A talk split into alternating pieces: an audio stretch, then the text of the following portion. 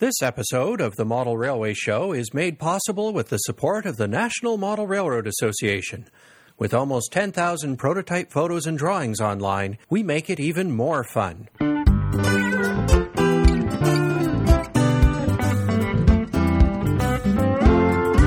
Welcome to the Model Railway Show, the little podcast with big ideas. I'm Trevor Marshall.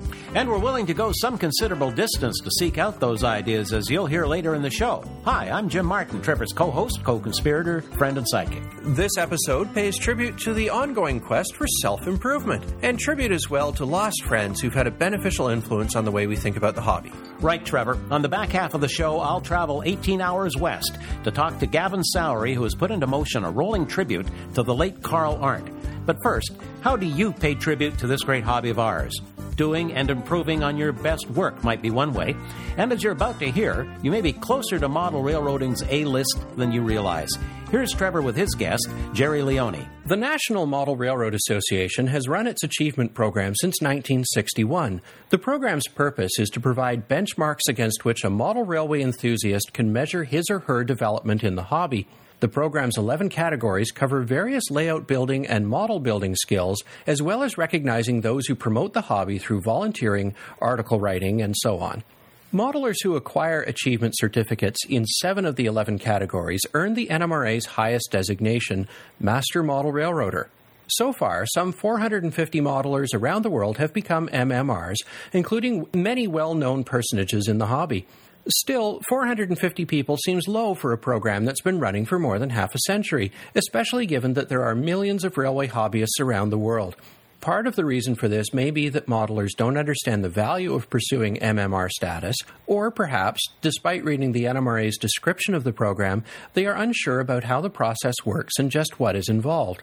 That's why I'm pleased to welcome MMR 346 to the Model Railway Show. Gerry Leone is the NMRA's communications director, but he's here to tell us about his personal journey through the achievement program and why you might want to consider embarking on it yourself. Much of Gerry's progress towards MMR status involved his HO scale layout. The Bona Vista Railroad has appeared in several magazines, including Railroad Model Craftsman, Model Railroader, and the NMRA's own magazine, and was featured in Great Model Railroads 2008. Gerry also has a great website about his layout. We'll have a link to that on our website, so be sure to check it out. Gerry, welcome to the Model Railway Show. Well, thanks for those kind words, Trevor. I, I appreciate being here, and I'm a big fan of the podcast, so it's a real honor for me. Well, thank you. I need to congratulate you on achieving your MMR status back in January 2005. What was that day like for you? Well, thanks. It, I'll tell you what, it was pretty memorable. Not only, uh, and I think it was January 16th to be exact, but my wife and I were escaping the Minnesota winter on the island of Kauai in Hawaii and had brought along our laptop. And that morning I had been checking email and found an email from the head of the achievement program in the NMRA congratulating me on being number 346. And I said to my wife, Is this a great life or what? We're here in 82 degrees and now I'm an MMR. That's fantastic. And what a great place to be to find out. It's, uh, absolutely, absolutely. Let's go back a bit then. When and why did you decide to pursue the Master Model Railroader designation? Well, you know, I had always read about MMRs when I was an NMRA member back in the late 70s and early 80s. It was always one of those things I said, boy, someday I want to do this. So it kind of went on my bucket list. And when I got back into the hobby in 1999 and 2000, there was the bucket list. And, you know, I started on my merry way on my layout here. And, and one day I kind of got up and said, you know, your eyesight's not getting any better, your agility is not getting any better, your dexterity is not getting any better, and you're not getting any younger. When exactly were you planning on doing this? So I kind of set down the exacto knife right then and said, I think this is something I'm going to go for right now because if not now, when? Well, and it sounds like it didn't take much time then. You said 1999 or 2000, you got back into the hobby, and five right. years later, you achieved it. Congratulations. Right. Well, thank you. It was a three year process, but frankly, I tend to be one of these people who jumps into the pool at the deep end, and I kind of do things 100%. So the minute I decided I was going to go after the MMR, I just kind of stopped, literally stopped work on the layout and said, I'm just going to take these certificates one at a time, do what I need to do, and just earn each one until I get the darn thing, and then go back to working on the layout, which is exactly what I did. So it was a three year process for me, plus a little bit more because some of the articles that I had written back in the 70s and 80s counted toward my author certificate. Is that a, an approach that you'd recommend to other people then to just grab it and go? It worked for me. You know, I have a, a real good friend who just got his MMR a couple of years ago, and he had gotten six of the seven certificates over the past 20 some odd years and finally did the last bit of work for his last one. I think it depends on the person. It works for me because I tend to get very focused on one thing, and if I've got a nice goal like that, I can just run toward it. A lot of people need to put stuff down for months and years at a time and get back to it. So I, I think it's whatever works for you. There's no time limit on how long it takes to get an MMR, so do what you need to do and, and make sure that it's enjoyable in the process. That brings me to my next question then. How did this process affect your enjoyment of the hobby? Did you find that it, it uh, that you benefited from it? Absolutely. I, I tend to be a sponge for knowledge, and I will read everything I can and learn everything I can about something. So when you get into the achievement program, you're going to be doing some modeling, and it's going to be judged, and you wind up setting the bar a little bit higher for yourself every time on every model. And the fallout from that was that once, even after I got the MMR certification, you tend to build to that same standard of quality. So when you look around the layout after a while, you realize that, boy, it's improved my modeling immensely the models that I had built before I had been in the achievement program suddenly didn't look as good because they were sitting next to other ones that were had been built much better. So now you have a whole bunch of work to do on the layout to go back and bring those ones up, right? And, and, isn't that a great problem to have? You know, it it's, certainly uh, is. Were there any unexpected benefits, anything that you didn't expect about the process when you went in or, or about pursuing the various achievement certificates that you said, wow, this is great? Absolutely. I am very much a lone wolf modeler. I'm very much a lone wolf person. And I really had no time for what I considered the social aspects of the hobby. I, I was busy building a layout and I really didn't want to deal with, you know, all of the social stuff. But one of the certificates that I wanted to work on was the volunteer certificate. And of course, that means you're going to start interfacing with people. So I went down to my local Twin Cities division meet. And as it turned out, they were looking for a newsletter editor. Knowing that I was going to need to volunteer to do something, I volunteered to edit the newsletter and wound up by doing that for three years. And along the way, met some people and wound up by volunteering to edit the uh, Thousand Lakes region's newsletter for six years and met some people and along the way and, and wound up by volunteering to help out the National NMRA organization. And suddenly I found myself with a whole group of friends that I had never intended to make. And the people that I met along the way are some of my best friends today. And it took me by totally by surprise that I could get as much enjoyment out of the social aspect of the hobby as I wound up by doing. And it was a direct result of the achievement program. Now, there must have also been times, though, when you were in the middle of this that you asked yourself, why the heck am I doing this? well, actually, actually not, because again, it was something I knew I wanted to do. It was something I knew that I was able to do right now because I was young enough to do it. And again, as I said, I'm kind of a sponge for knowledge. So going into some of these certificates, you know, uh, master builder cars, where you're going to be scratch building a few freight cars, I had never done anything like that in my entire hobby career. I mean, the most I'd ever done was glue the brake wheel onto an Athearn box car. And this was now totally uncharted territory for me. And I said, gosh, this is kind of fun to learn how to do this. Whether I do a good job of it is beside the point. I'm learning the process of doing it and finding out if I'm any good at it. You mentioned the uh, sponge for knowledge a couple of times. Yeah. I, I guess following a program like this for someone like you allows you to actually put some focus onto your modeling, onto those various things, because everything is so good that you it would be easy to be just distracted by all the wonderful world of trains and not get that kind of focus without a program like this to say, okay, you're going to have to scratch build some flat cars now or some box cars or whatever. That's exactly right. I would have never scratch built a freight car in my entire hobby career had I not gone into the achievement program and kind of had to do it. You know, there's another certificate which I did not get yet, and that's Master Builder locomotives. And this involves scratch building a locomotive of some sort, whether it's a diesel or a steamer or whatever. And this is something that I, again, I have no clue where to start.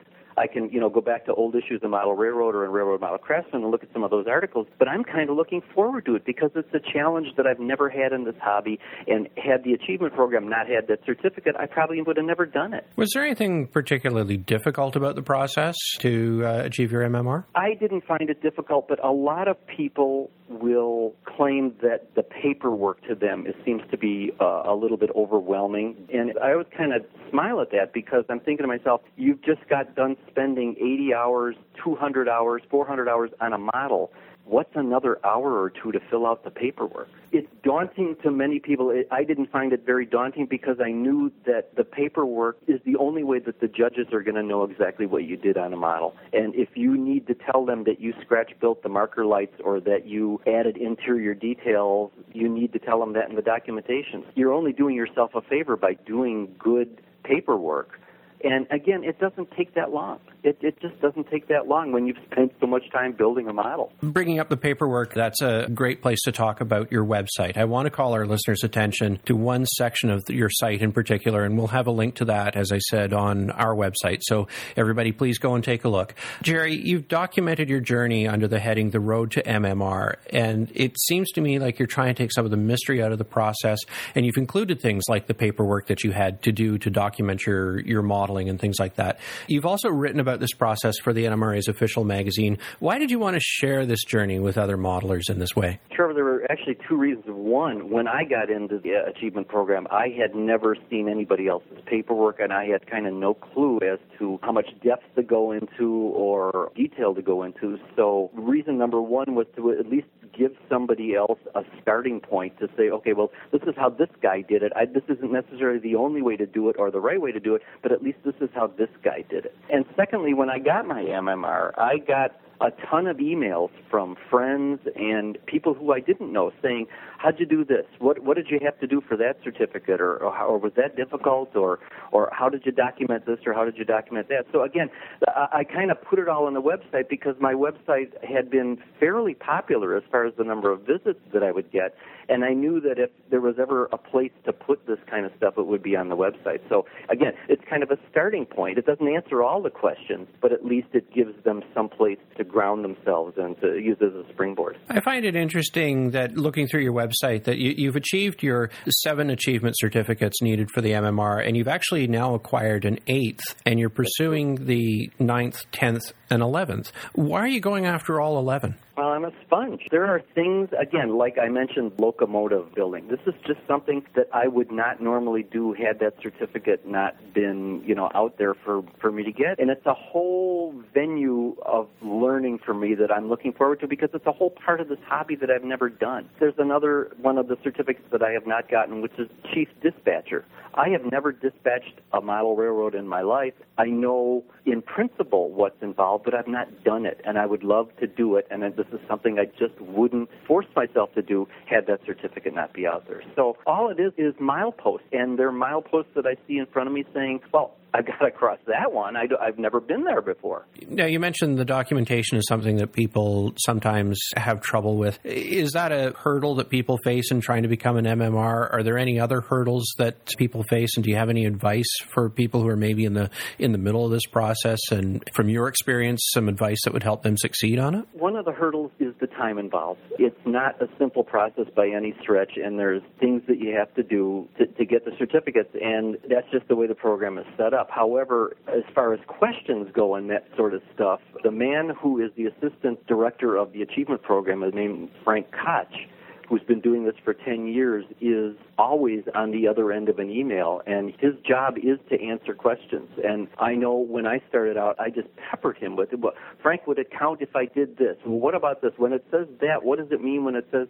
So there are people out there who are more than happy to help modelers who are getting into the achievement program. I mean, every master model railroader signs a document that says very specifically, I will help other modelers go through the achievement program. And I've taken that document very seriously, and other master battle railroaders should have too. So, yes, there are hurdles of time that nobody can help you with, but there are hurdles within the modeling, within the contest, within the framework of the achievement program that people can help you with. And there's always a master model railroader out there who's more than happy to help people get through it. I imagine that many longtime hobbyists are probably much further along the road to an MMR than they'd expect. Even just looking at your site and looking at what you did, I thought, yeah, I've written a few articles. I can cross that one off my list. But surely, just through the process of simply pursuing the hobby over many, many years, people will already have some of the qualifications they need for a number of the required certificates. Any thoughts on that? Is that something that people often overlook? Absolutely. This is one of the things that we find all the time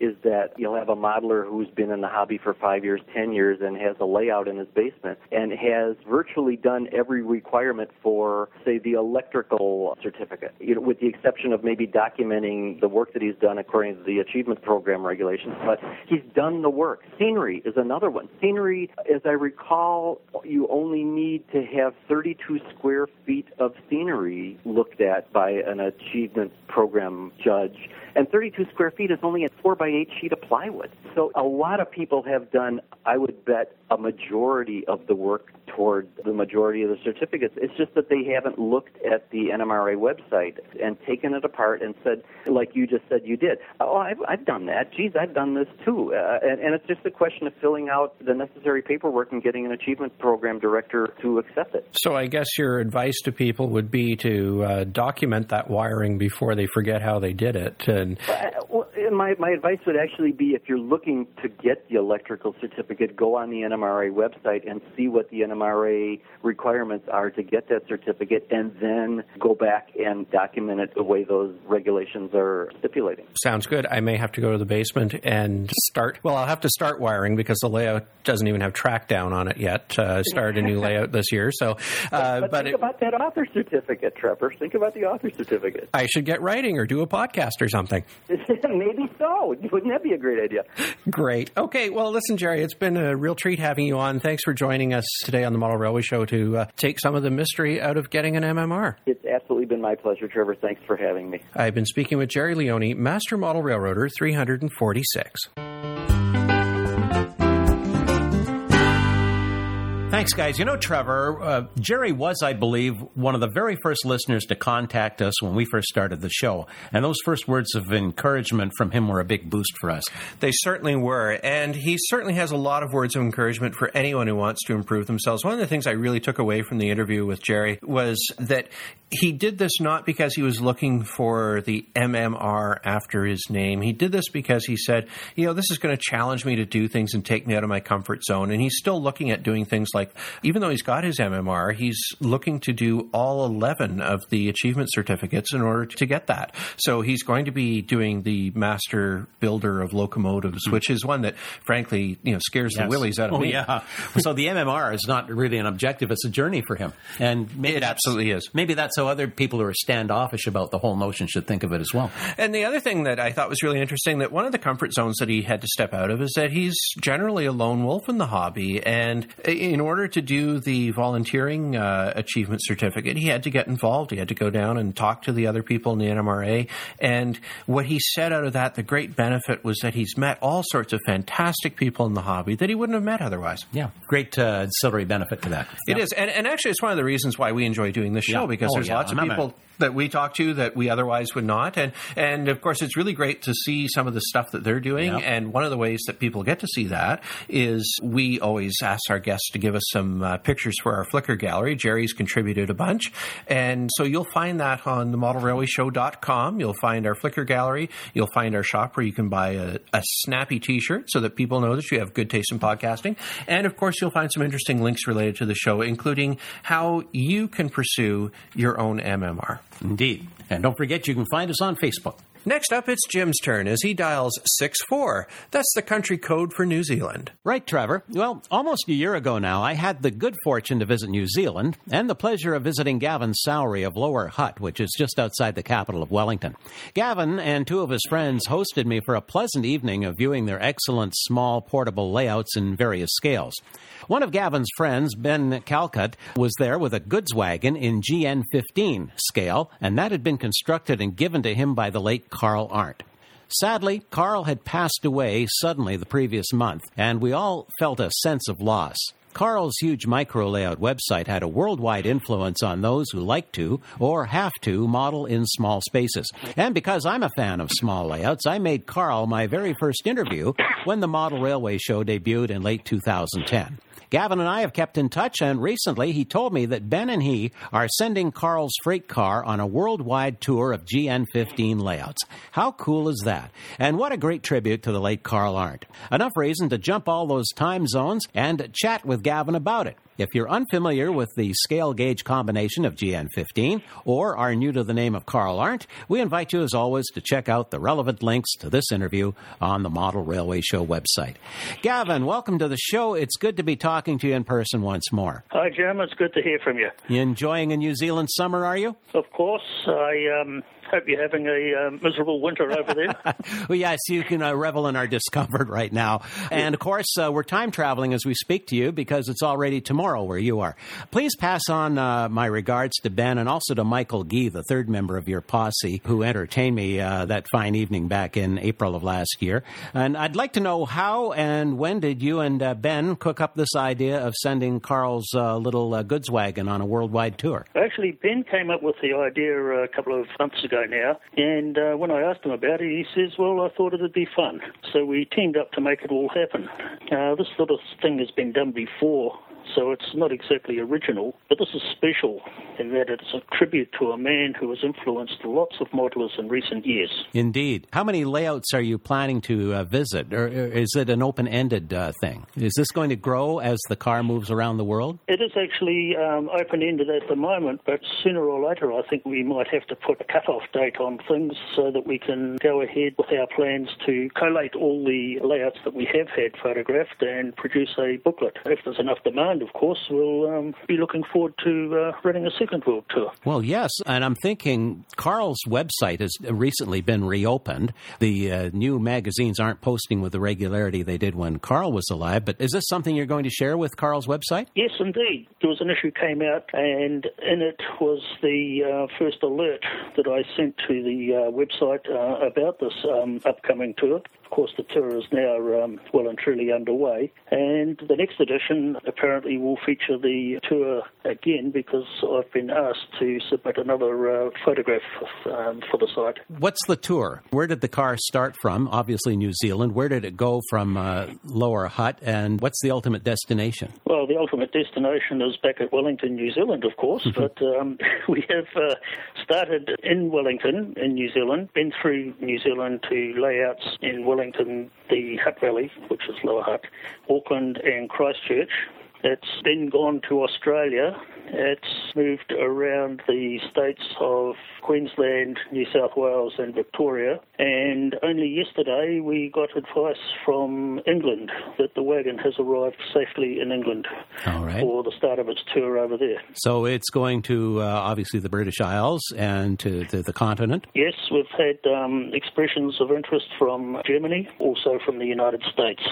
So once it's gone through the English layouts, and the first recipient over there is coordinating five layouts at his end, and then there's another half a dozen or so people on the list who will also be doing multiple visiting. So at the moment, we're up to um, 20 layouts that it's visited, and the way things are going, we would expect we may get up to 40 or 50 layouts all up. Now, uh, has it visited any uh, famous layouts? And by famous, I mean uh, those that would be known to proponents of uh, GN15 modeling, for example. Any big names in, in that uh, scale gauge combination? Depends what you call um, big names. You know, the, the, biggest name of all, of course, was the Square Foot Estate Railway, which was Carl's Railway. And of course, sadly, it won't be um, visiting there because, uh, well, it actually originated there. But there's no layouts that have, shall we say, made legend secondary status in the world of model railroading yet, but I'm sure we can fix that over time. But all the main layouts that are featuring on GN15 are tending to be uh, wanting to be involved. Can you describe Carl Arendt's influence on the world of micro layout modeling? What does he mean to you? You know, there are a lot of modelers out there that have obtained legend status, often for one particular layout or a professional involvement in the hobby. Carl was one of those that toiled away for many years unsung, advancing his favourite section of the hobby. When the mainstream model publications made folks aware of his endeavours, things like his books on small layouts and the small layout scrapbook took off and attracted a worldwide following. There's a catchphrase many of them use these days, and that's Carl made me do it. You know, when they're asked on why they're producing such uh, exquisite small layouts. You know, at a lot of our shows, the layouts Carl's influenced, they're usually more popular than the proprietary layouts. Carl was the sort of person that made you feel important. You know, you could write to him offering um, suggestions or contributions to his scrapbook, and you were never felt unwelcome. You know, he always made you feel as though uh, you were important as a contributor. Well, Gavin, I think this tour is an ideal tribute to the uh, wide following that Carl gathered over his final years. It's, it's good to see Carl's website is not only being preserved, but moving forward, thanks to volunteers who have stepped forward. I do have a question about how the host layouts are chosen and uh, how one gets onto the list for the uh, Cars World Tour. We sent out an open invitation via the GN15 Natterbox website, and modelers wanting to participate just had to register. Uh, invitation is still open, by the way. Um, you can go to another website, which is uh, Ben's direct one, and that is nztrains.com. Okay, great. It would be good to see it to come to Canada, too. There's some uh, very uh, avid GN15 sorts in our neck of the woods as well. So, uh, again, this has a, been a, just a great idea that you, you and uh, Ben have cooked up. I don't think we've actually talked about the wagon itself. Uh, describe it to us. The wagon itself is a little, um, well, shall we say, scale model of a typical 15-inch gauge wagon from a English estate type railway, four wheels, and it's a high-sided wagon which uh, would take you know, grain, shingle, rock type products, bulk mm-hmm. products from one part of an estate to another and um, tip them into, you know, any storage piles. And built by Carl Arendt himself, so we have a physical connection to Carl. So yeah, indeed, it is one of the original wagons that actually features in Carl's original article on the Square Foot Estate Railway, which appeared in Garden Railroad. Where might we see a picture of this if, if people aren't familiar with the car? Uh, you can see pictures of this on nztrains.com, where there's photographs of the wagon on the 20 layouts that it's been to so far. It's also on, you go to gn15.info and click onto the Natterbox website, which is a discussion forum, and there's a thread on there about the Wandering Estate Railway wagon, which is chronicling the worldwide tour. Well, that's great. Uh, we'll make sure those links are included on our website too, Gavin, so people don't have to write this down. While we have you with us, uh, Gavin, can you tell us a little bit about the vitality of model in New Zealand? Well, it's very much alive and well. There are a lot of semi-formal groups. You know, when you came to my place, it was only a portion of our uh, semi-formal group, but typical of many parts of the hobbies. But there are also fully fledged national clubs for particular prototypes, and we even have a national association to assist all the clubs and to advance the hobby. So, what are some of the popular themes in New Zealand model railroading? Well, you name it, chances are somebody in New Zealand is modelling it. Mainstream, the popular themes are British, European, American, and of course New Zealand. Well, because New Zealand's rail network is a modern narrow gauge system, what are the scale gauge combinations that work best for modelers there? Well, there are three main combinations. Most popular is uh, S scale, running on HO track, then there is TT scale running on N gauge track, and 1 to 34 scale, which is actually 9 millimeters to the foot, running on O gauge track. It's that synergy that works for narrow gauge railroading where you can take a scale and take the track work from the next smaller scale, and you've got yourself an operation. Uh, having yeah. been there, I have to say, uh, I think the Kiwi rail system has a great paint livery and diesel designs that would look both foreign and yet familiar to North American modelers if they were to visit. Is there mass uh, manufactured models of the New Zealand prototype equipment? Not really. Most uh, Modelling is scratch built or kits produced by some of the cottage industry um, type of producers. There's some good stuff out there. The uh, younger generation of producers are turning out um, good stuff with brass etchings and castings using uh, rapid prototyping. Usually there's skill required to produce a really good scale model though. Then there's the uh, Kitbash or Near Enough modeler who is catered for quite well by the uh, Brazilian company Frateschi with their not exactly S-scale locos painted in authentic NZ colours. Actually these far outnumber the true scale models, a bit like say the difference between American Flyer and scale. Interesting parallel. Well Gavin, our time's up. I'd really like to thank you for being with us today and I really do hope the GN 15 tour is a, a knockout success for you and uh, Ben Calcutt. And I hope to see uh, Carl Arendt's handiwork visiting our area sometime soon. When did you say all of this is going to come to an end? Well, we haven't really um, set a final date, but we'd look at uh, two or three months out now. We'll see how things start progressing with the British part of the tour and uh, either give people a hurry up or um, put a cut-off date and then go ahead. Uh, what we're looking at uh, doing is collating all the stuff and producing um, an album as either an electronic album or being able to download it into a book form. Well, sounds great. We'll check the progress on the websites. And Gavin Sowry, thanks again for being with us here on the Model Railway Show. It's been great talking with you again. Well, that's really great talking to someone all the way from New Zealand or New Zealand, I guess, as we call it here in Canada. Uh, but you know, the the themes are universal in spite of the vast distances, aren't they, Jim? You know, uh, that's right. Something is foreign until you see it with your own eyes, and then it's uh, you're immediately comfortable with it. And what struck me about New Zealand railroading was it's, it's a modern narrow gauge system. Uh, some of the locomotives uh, look like they came from the Montreal Locomotive Works. They look like Alco designs, for example. And uh, I was watching them do some flat switch switching with a center cab diesel, and the guy wasn't in the cab; he was using a belt pack.